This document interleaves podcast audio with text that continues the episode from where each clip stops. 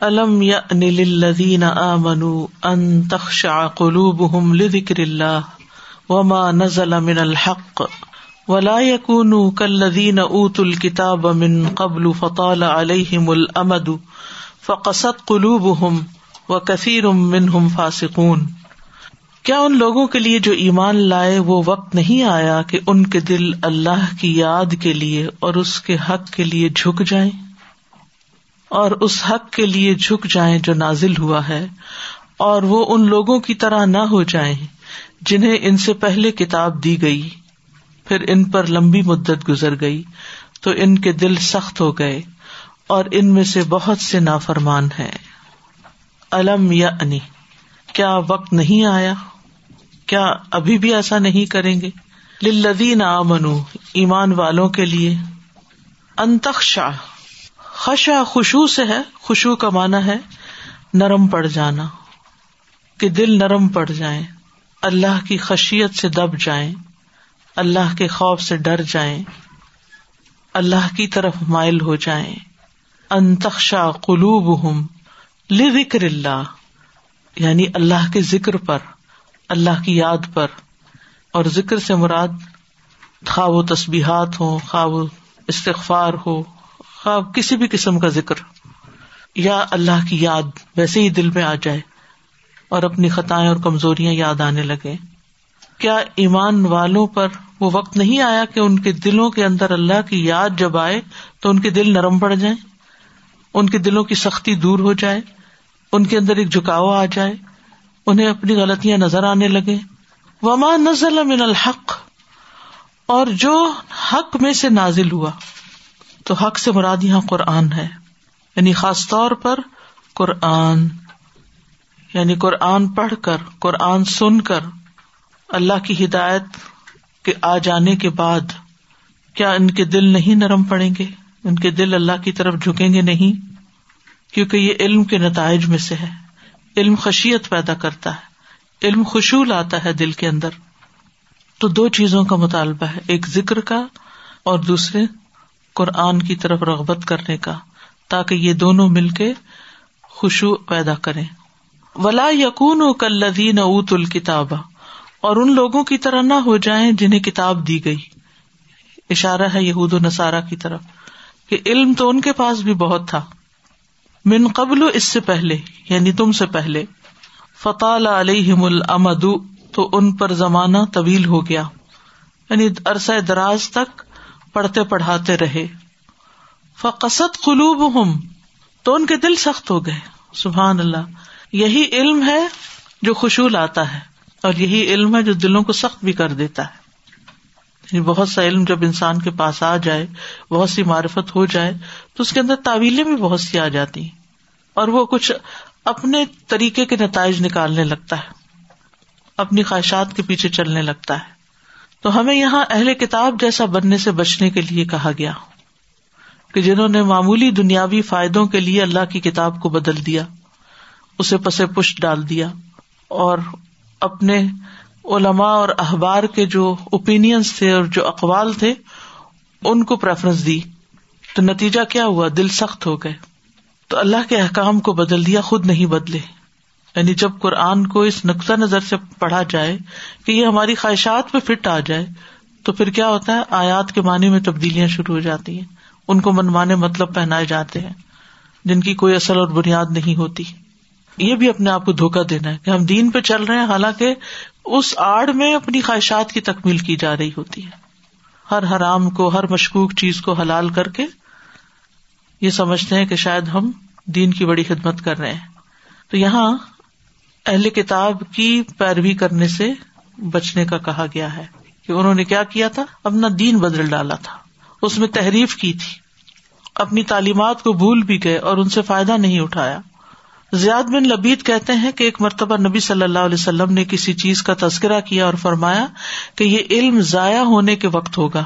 ہم نے کہا، یا رسول اللہ صلی اللہ علیہ وسلم، ہم خود بھی قرآن پڑھتے ہیں، اپنے بچوں کو بھی پڑھاتے ہیں، پھر ہمارے بچے اپنے بچوں کو پڑھائیں گے، اور یہ سلسلہ تو یوں قیامت تک چلتا رہے گا، تو علم کیسے ضائع ہوگا؟ آپ نے فرمایا، اے ابن ام لبید، تمہاری ماں تمہیں گم کر کے روئے۔ میں تو سمجھتا تھا کہ تم مدینہ کے بہت سمجھدار آدمی ہو۔ کیا یہ یہود و نصارہ تورات اور انجیل نہیں پڑھتے؟ دراصل یہ لوگ اس میں موجود تعلیمات سے ذرا بھی فائدہ نہیں اٹھاتے۔ پڑھنے کے باوجود کوئی اثر نہیں، کوئی فائدہ نہیں۔ تو یہاں پر ایک طرح سے اتاب ہے، ڈانٹ ہے۔ ابن مسعد کہتے ہیں کہ ہمارے اسلام لانے اور ہم پر اس آیت کے ذریعے اللہ تعالیٰ کے اتاب کے درمیان چار سال سے زیادہ کا وقفہ نہ تھا کہ تمہارے دل ابھی تک جھکے کیوں نہیں؟ یعنی جس طرح ہونا چاہیے۔ تو آپ سوچیے، پر ہم کہاں کھڑے ہیں؟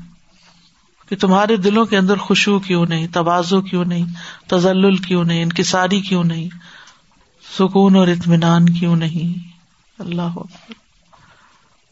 کیونکہ دل کے اندر خوشبو کی وجہ سے دل میں ایک نرمی ہوتی، آنکھوں میں جمود نہیں رہتا۔ انسان اپنی نماز میں بھی روتا ہے، اپنی تلاوت میں بھی روتا ہے، اپنے گناہوں پہ بھی روتا ہے، کیونکہ انسان کا جسم اس کے دل کے تابے ہوتا ہے۔ منافق کا جو خوشبو ہوتا ہے نا، وہ صرف اس کے جسمانی حالت پہ ہوتا ہے، اس کے اندر نہیں ہوتا۔ یہاں اللہ سبحان تعالیٰ نے دل کی بات کی کہ دل کو پرکھو۔ یعنی بازو کا ہم چہرے کے کوئی ایسے تاثرات بھی لا سکتے ہیں، کوئی نگاہیں بھی جھکا سکتے ہیں، سر بھی جھکا سکتے ہیں۔ لیکن یہ بھی ایک طرح کی منافقت ہے کہ اگر اندر نہیں جھکا ہوا تو باہر جھکا کے کیا کرنا۔ تو سچے مومنوں کی علامت کیا ہوتی ہے؟ جیسے صورت زمر میں آتا ہے، اللہ نزل احسن الحدیث کتاب متشابہ مثانیہ تقشعر منه جلود الذین یکشون ربهم ثم تلین جلودهم وقلوبهم الى ذکر اللہ۔ اللہ نے سب سے اچھی بات نازل کی، ایسی کتاب جو آپس میں ملتی جلتی ہے، ایسی آیات جو بار بار دہرائی جانے والی ہیں۔ اس سے ان لوگوں کی کھالوں کے رونگٹے کھڑے ہو جاتے ہیں، جو اپنے رب سے ڈرتے ہیں۔ پھر ان کی کھالیں اور ان کے دل اللہ کے ذکر کی طرف نرم ہو جاتے ہیں۔ ہم سب کو اپنی کیفیت کا جائزہ لینا چاہیے کہ قرآن کی تلاوت سنتے ہوئے ہمارے دلوں کا حال کیا ہوتا ہے۔ پھر دل کی وجہ سے جسم کے اوپر اثرات کیا آتے ہیں۔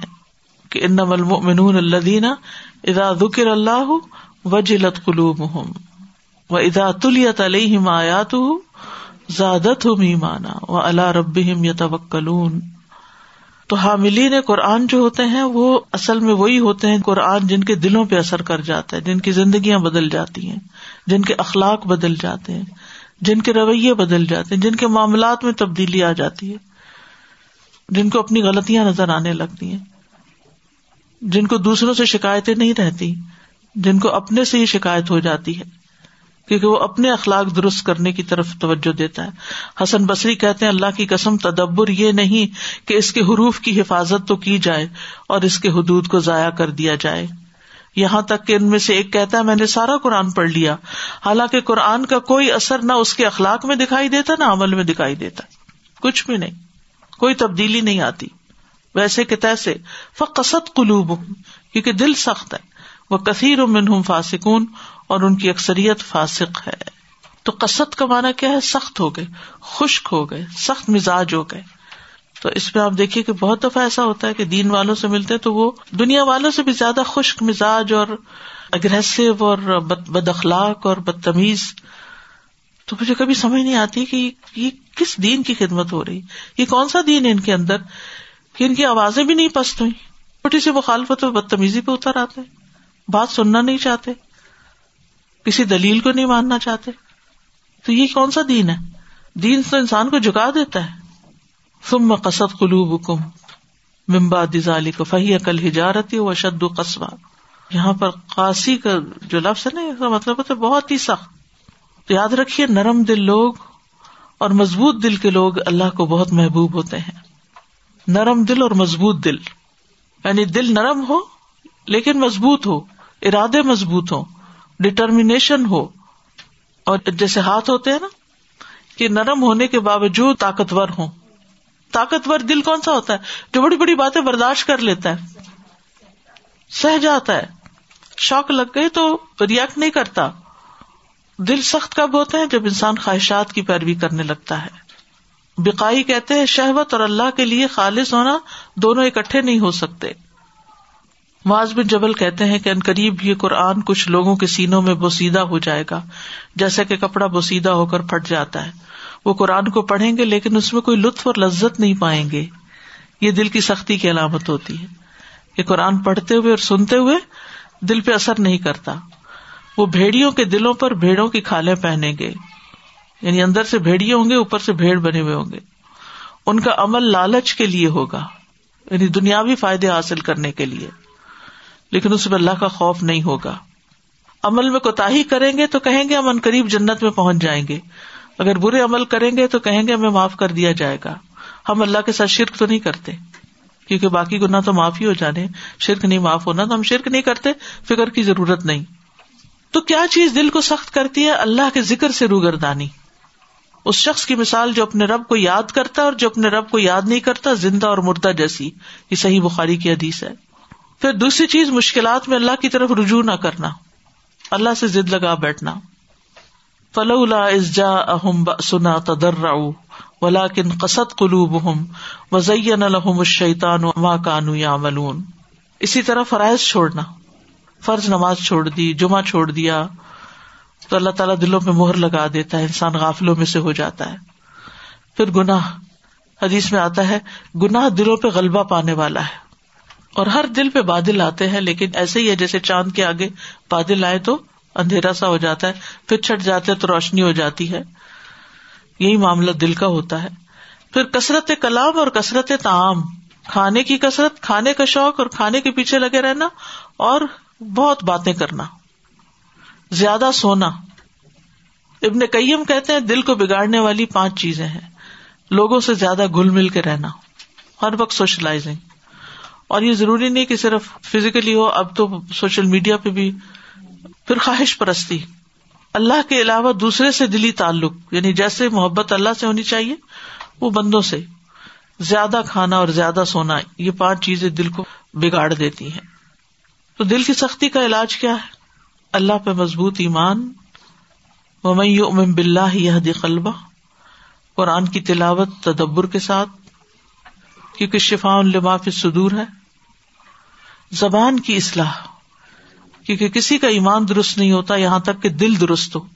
اور دل درست نہیں ہوتا جب تک زبان درست نہ ہو۔ پھر یتیموں اور مسکینوں کا خیال رکھنا۔ جس چیز پہ دل مطمئن نہ ہو، اس کو چھوڑ دینا، شک سے نکل آنا۔ کثرت سے موت کو یاد کرنا، قبرستان جانا، دل کو اخلاقی برائیوں سے پاک کرنا، نیک لوگوں کی مجلس اختیار کرنا، حلال طیب کھانا کھانا، اور اطاعت کے کاموں پر ثابت قدمی کی دعا کرنا، یا اللہ، یا مقلب القلوب سب قلو بنا اللہ دین اور صرف کلو بنا اللہ تعت پھر فرمایا اے لبو ان اللہ الارض بعد موتها۔ لکم الآیات لعلکم تعقلون۔ جان لو، علم حاصل کرو۔ حصول علم کی تاکید کی جا رہی ہے۔ کس بات کا علم حاصل کرو؟ ان اللہ الارض بعد موتها۔ کہ اللہ زمین کو اس کے مردہ ہونے کے بعد زندہ کر دیتا ہے۔ بلا شبہ ہم نے تمہارے لیے آیات کھول کر بیان کر دیے تاکہ تم سمجھو۔ تو اس سے کیا پتا چلتا ہے؟ کہ دل مردہ ہونے کے بعد زندہ ہو سکتے ہیں، خوشخبری ہے۔ جیسے زمین مردہ ہونے کے بعد بارش سے زندہ ہوتی ہے، تو دل بھی قرآن سے زندہ ہوتے ہیں۔ اور یہ آیت کا رب جو ہے نا، پچھلی آیت کے ساتھ ہے کہ اللہ سبحان تعالیٰ کی طرف سے ایک خوشخبری ہے کہ اللہ تعالیٰ دلوں کو نرم کر دے گا۔ دل کی خرابیاں دور ہو سکتی ہیں، ہدایت مل سکتی ہے، سختی دور ہو سکتی ہے۔ تو اس لیے بار بار قرآن کی مجلسوں میں لوٹ لوٹ کر آنا چاہیے، کیونکہ صرف علم کافی نہیں ہوتا، علم سے تو دل سخت بھی ہو جاتے ہیں، سن سن کے۔ علم کے ساتھ صحبت سالے ضروری ہوتی ہے، نیک لوگوں کی صحبت۔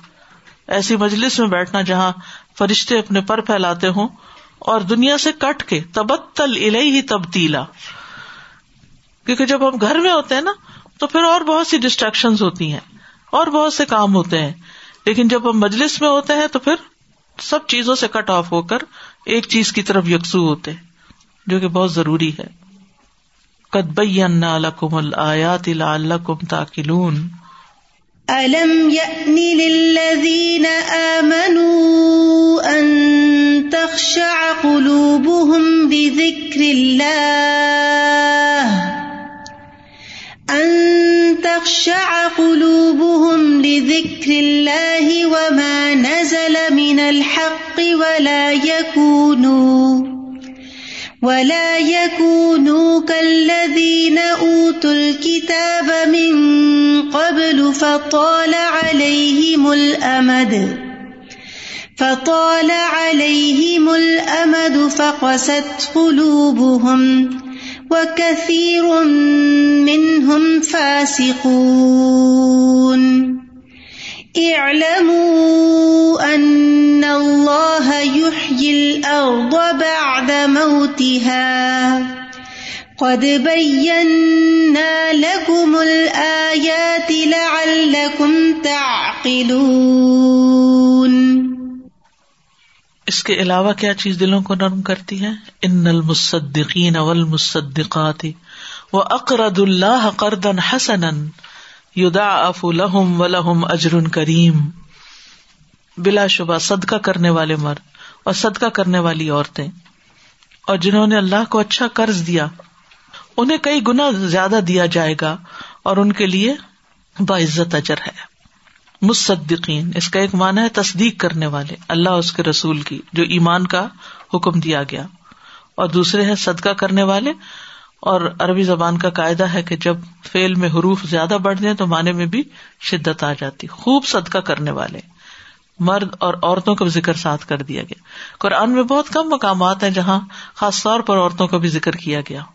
لیکن مؤمنین، مؤمنات، مصدقین، مصدقات تو ہم سمجھتے ہیں کہ ہم کون سا کماتے ہیں کہ ہم پر صدقہ لازم نہیں۔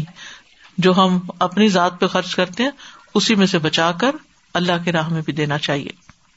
اور اللہ کو قرض حسنا جو پیچھے جس کا ذکر ہو چکا یعنی دین کے راستے میں خرچ کرنا ریا کاری سے بچتے ہوئے، اخلاص کے ساتھ، اور اللہ سے تقرب کا ارادہ رکھتے ہوئے۔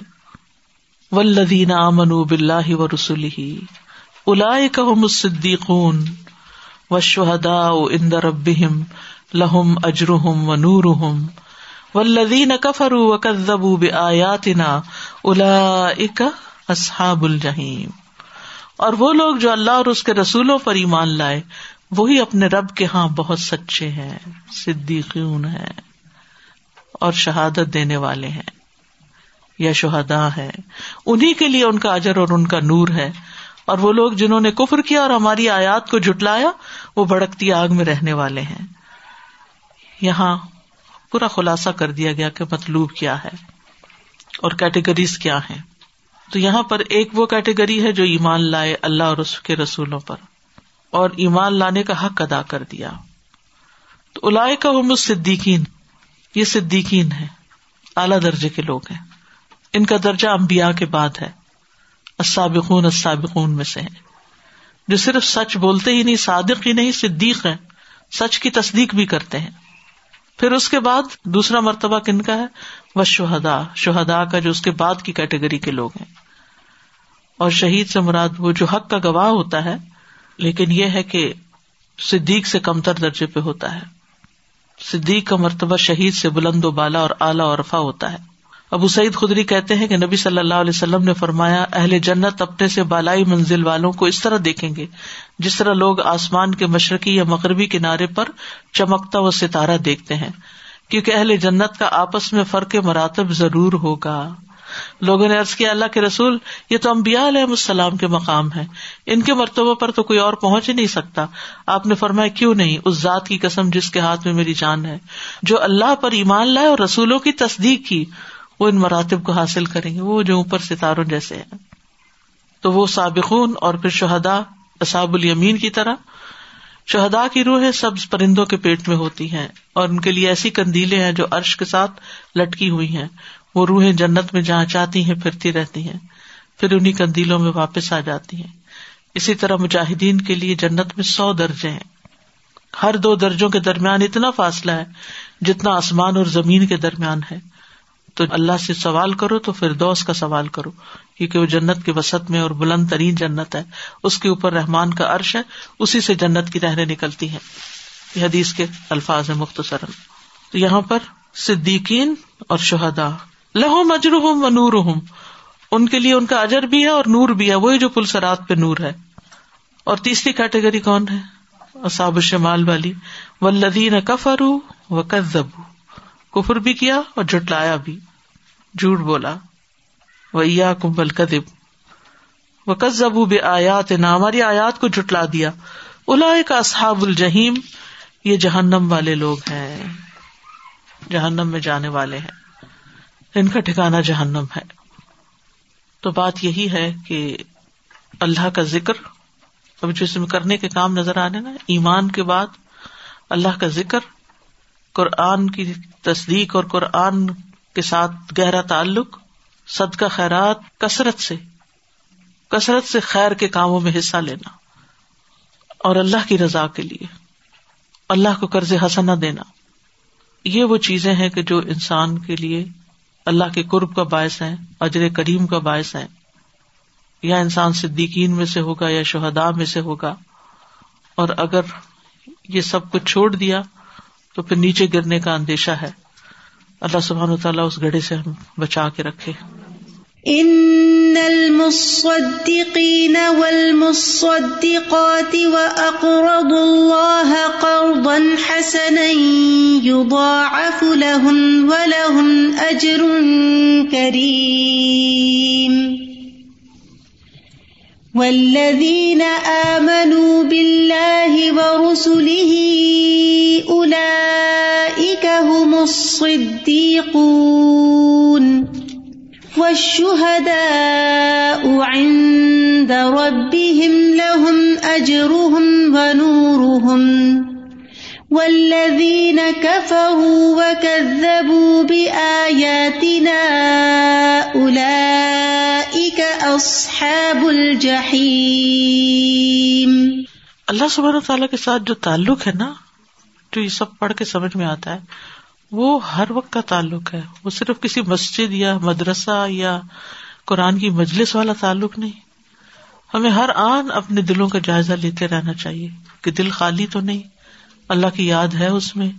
ہاتھ کہیں بھی ہو کام کچھ بھی کر رہے ہوں، کہ دل میں کیا ہو رہا ہے۔ دل کے اندر کتنا خوشبو ہے، دل کتنا جھکا ہوا ہے۔